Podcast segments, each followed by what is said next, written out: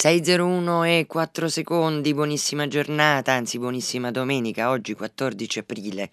da Anna Menichetti ai microfoni di Radio 3. Buona domenica delle palme, ovviamente. Insieme a Degno Speranza eh, per la regia e le scelte musicali e Fiore Liborio in console. Qui comincia curato da Elisabetta Parisi e Federico Vizzaccaro, vi, vi dà ogni mattina il suo buongiorno, vi fa aprire gli occhi su curiosità, particolarità eh, che abbiamo preparato eh, per voi. Oggi si tratta di un libro, un libro molto bello eh, e anche molto importante sotto tanti punti di vista, mh, mm, sul Rinascimento, Rinascimento perduto, edizioni Il Mulino, di Gigliola Fragnito, la letteratura italiana sotto gli occhi dei censori secoli, dai secoli XV al XVII, quindi quattro, dal 400 al 600, tutto ciò che in Italia ehm, ha avuto eh, sì, la scure della censura e soprattutto eh, quanti elementi, quante differenze di scrittura, quante autocensure anche, ma questo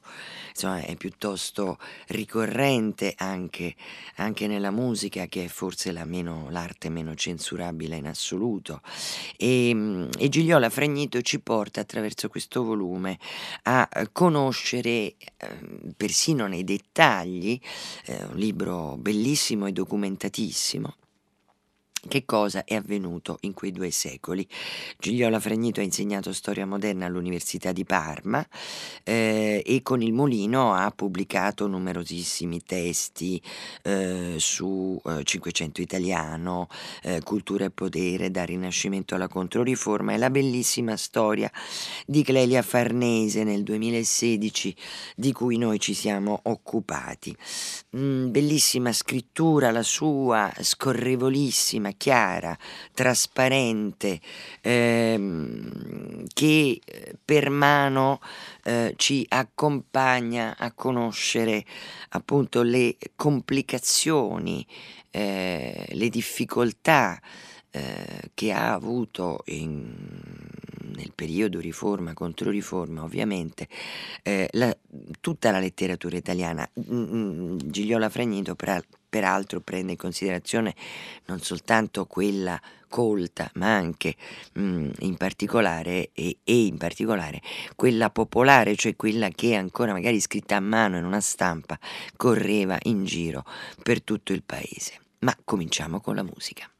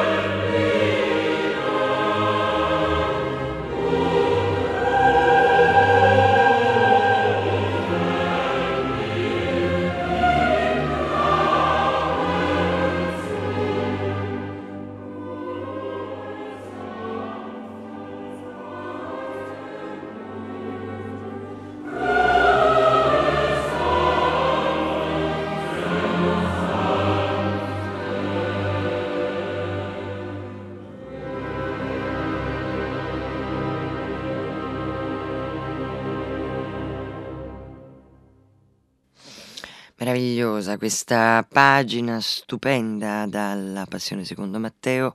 BWV 244 di Johann Sebastian Bach e Bach Collegium di Monaco. Eh, nell'esecuzione ci inginocchiamo con lacrime, questo è il meraviglioso brano scelto da Ennio Speranza in apertura eh, di, della nostra trasmissione che oggi è dedicata a Rinascimento perduto, la letteratura italiana sotto gli occhi dei censori secoli XV-XVII, di Gigliola Fragnito, edizioni Il Mulino. Ecco, erano moltissimi i testi appunto che venivano sottoposti a censura in quei due secoli, sensu- eh, censura totale o sospesa, nel senso che andavano poi corretti e ricorretti, quindi a noi molto materiale è arrivato anche eh, modificato, come ovviamente sappiamo, e dalla novellistica, il romanzo cavalleresco, il poema biblico, la satira, ehm, laddove venivano individuati alcuni segni di anticlericalismo piuttosto che di oscenità, di commistione fra sacro e profano, ovviamente la scure si abbassava. E ehm, quindi il libro, eh, questo testo, come ci dice la stessa eh, Gigliola Fragnito, intende eh, ricostruire i meccanismi censori che produssero interventi esiziali sulla letteratura di svago di largo consumo, appunto, come ho detto prima, romanzi cavallereschi, facezie, satira, capitoli berneschi, lettere amorose, mm, e ciò anche al fine di superare la visione ottimistica eh, di Andrea Sorrentino, il quale attenendosi agli indici affermava che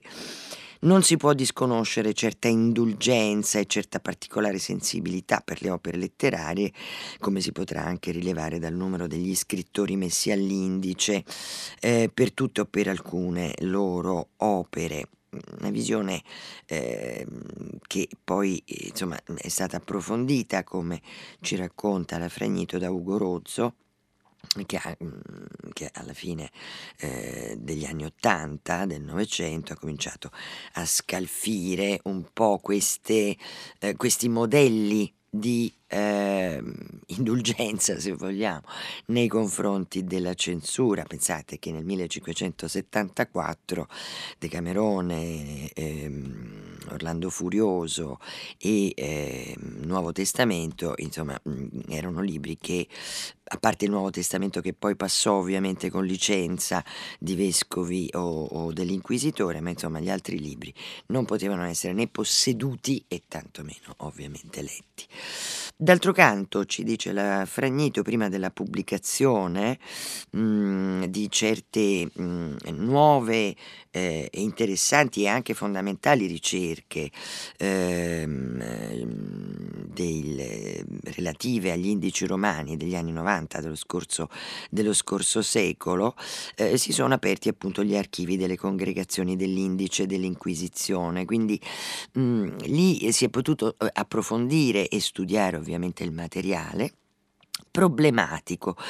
Perché era problematico, ci dice la Fragnito, individuare il, per- il, percorso tutt'altro che lineare e trasparente attraverso il quale gli organi romani estesero il loro raggio d'azione, passando dal libro eretico a settori di vasto consumo della produzione editoriale, cosiddetti libri per tutti, insomma, per intenderci. E quindi mettere, mettere, anche un po' di ordine, cosa che la Fragnito ci riesce a fare, mettere un po' di ordine in tutto quello che succede in quegli anni, ehm, è un'operazione tuttora ancora molto importante.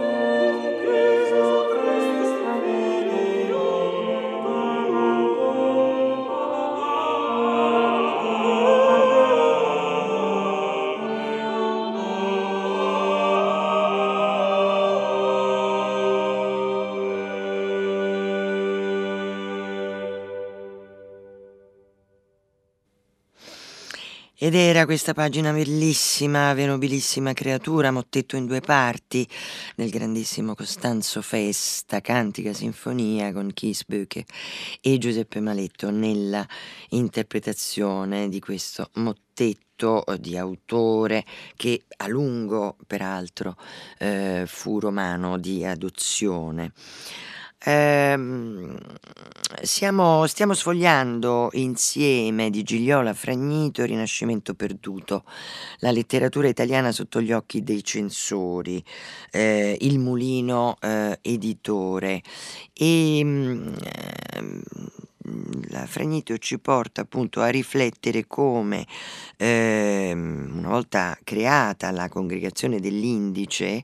eh, nel 1572 incaricata di aggiornare l'indice tridentino sotto la guida dell'intransigente cardinale Guglielmo Sirleto, coadiuvato dal rigido maestro del Sacro Palazzo Paolo Costabili,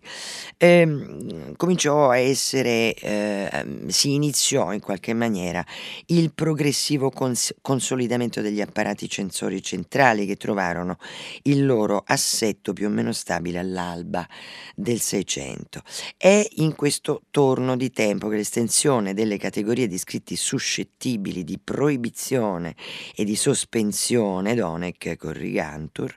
a settori prima trascurati che investì in blocco la letteratura. Allora, mh, mm, Gigliola Fragnito mette il punto in modo particolare su aspetti di, eh, di estremo interesse, cioè i fattori a monte di questo vero e proprio ciclone furono diversi, ma in particolare l'invenzione della stampa, che aveva messo sul mercato opere a basso costo e in formati maneggevoli, trasformando il libro da privilegio per pochi a oggetto alla portata di molti e aveva incentivato la produzione in volgare non soltanto di scritti devozionali, ma anche di libri di svago risalenti eh, a secoli precedenti o eh, composti proprio nel corso del Cinquecento. Ciò aveva indubbiamente favorito il processo di alfabetizzazione l'accesso alla parola scritta da parte di fasce più ampie della società e, e aveva contribuito a sfumare i confini tra cultura dotta e cultura popolare, quella degli imprudentes e dei simpliciores e incauti homines che appunto le proibizioni intendevano proteggere da nature perniciose. Allora, nata per lo più nelle corti o per le corti, mh, questo genere letterario di intrattenimento era eh, ovviamente aveva cioè, tracimato proprio eh, fuori dalle corti, eh, aveva esondato, era esondata nelle piazze, dice la, la Fragnito, nelle strade e finanche nelle campagne, quindi cantimbanchi, mimi, strioni, recitavano, cantavano, rappresentavano per un pubblico vastissimo eterogeneo, spezzoni di testi e loro adattamenti, facilmente memorizzabili dagli analfabeti, la cultura scritta non essendo riuscita ovviamente a soppiantare l'oralità.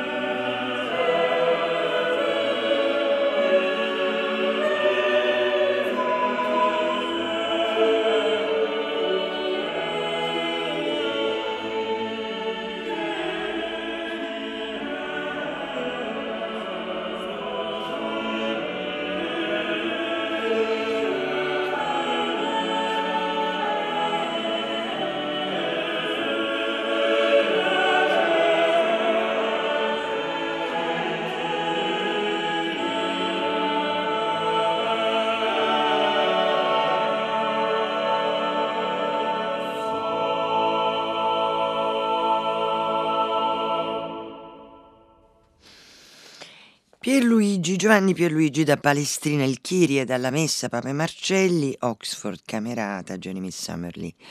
a capo di questa eh, bellissima interpretazione. Sul nostro sito qui comincia.rai.it oppure su Radio Play Radio, Rai Play Radio. Potete, come sapete, mh, mm, eh, scaricare, riascoltare le nostre trasmissioni, scaricare in podcast. E poi mh, mm, mi dispiace ma bizzarra coincidenza questa mattina parlando di censura non arrivano i messaggi, sto scherzando chiaramente, però non li possiamo leggere, quindi non ci arrivano e non li visualizziamo e magari voi ne state scrivendo tanti. Va bene, buongiorno a tutti comunque per la Domenica delle Palme. Allora, ehm, anche artisti della statura di Leonardo da Vinci, Homo senza lettere, ossia digiuno di latino, ma mm, insomma, nei suoi frequenti traslochi portava con sé serrati nei cassoni, oltre a Dante, Petrarca, Boccaccio, le faccezze di Poggio Bracciolini, il Morgante del Pucci, eh, il Guerrin Meschino, i sonetti burleschi del Burchiello e su richiesta di Ludovico il Moro per l'intrattenimento della sua corte si dilettava a comporre facezie debitrici di quelle del Bracciolini, eccetera. Mm, eh, insomma, materiale da mo- che, che, serviva a muovere il riso. No? Eh, tutto questo veniva passato a setaccio lungamente. Fra i libelli, poi c'è il capitolo, numerosi sono i capitoli di questo bellissimo libro dedicati al Doni, ehm, con i vari papi, Paolo IV, Paolo III, eh, ovviamente dedicati alla Gerusalemme liberata e all'Orlando furioso,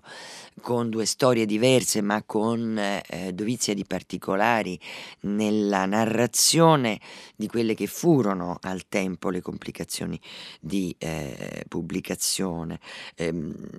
per quanto riguarda i libri sacri, poi tutto un capitolo conclusivo che celebra il Beccadelli, quindi insomma, un libro di grandissimo eh, interesse. Ehm, però appunto ben oltre l'invenzione della stampa c'era questa eh, continuazione di eh, attività di cultura orale, no? eh, perché opuscoletti, mh, mm, eh, cose anche di piccolo formato, scritti a mano, smerciati a basso prezzo, eh, scrive la Fragnito, un fenomeno che nel, negli anni appunto sottolineava l'importanza della diffusione di questo materiale, quindi sulle eh, riserve espresse nei riguardi della tesi di Habermas circa le origini settecentesche della sfera e dell'opinione pubbliche in ambito borghese, in effetti poi la Fragneto qui tocca, mette il punto sul fatto che ben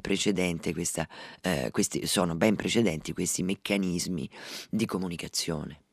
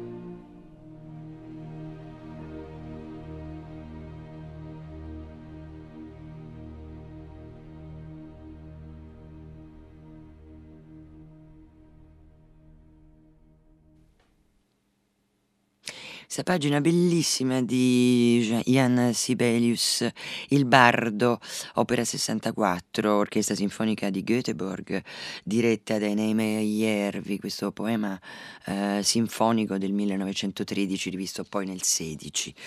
E voglio ricordarvi alle 11 Radio 3 Scienze in diretta dal National Geographic Festival delle Scienze di Roma con Rossella Panarese, poi alle 14 Wikimusic con Dietrich Buxtehude, grandissimo, questo raccontato da Paolo Tortiglione. Questa sera l'appuntamento è per le ore 19, perché siamo in diretta dal Teatro dell'Opera di Roma con La Vedova Allegra di Franz Lear, la direzione di Konstantin Trinks e la regia di Damiano Micheletto, ecco, alle ore 19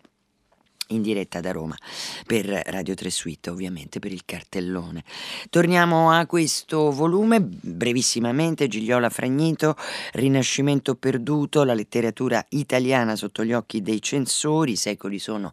vanno dal 400 al 600, edizione Il Mulino e chiaramente poi la Fragnito con, verso la parte finale del libro parlerà anche delle Pasquinate, di Pasquino, ehm, una cosa che eh, eh, rileva, che è particolarmente interessante, che precisa la eh, Fragnito, la documentazione della persistenza, addirittura sul volgere del Cinquecento, della scrittura a mano nella diffusione dei materiali. Eh, una letteratura certamente deperibile, eh, difficilmente intercettabile, però ampiamente diffusa tra uomini e donne.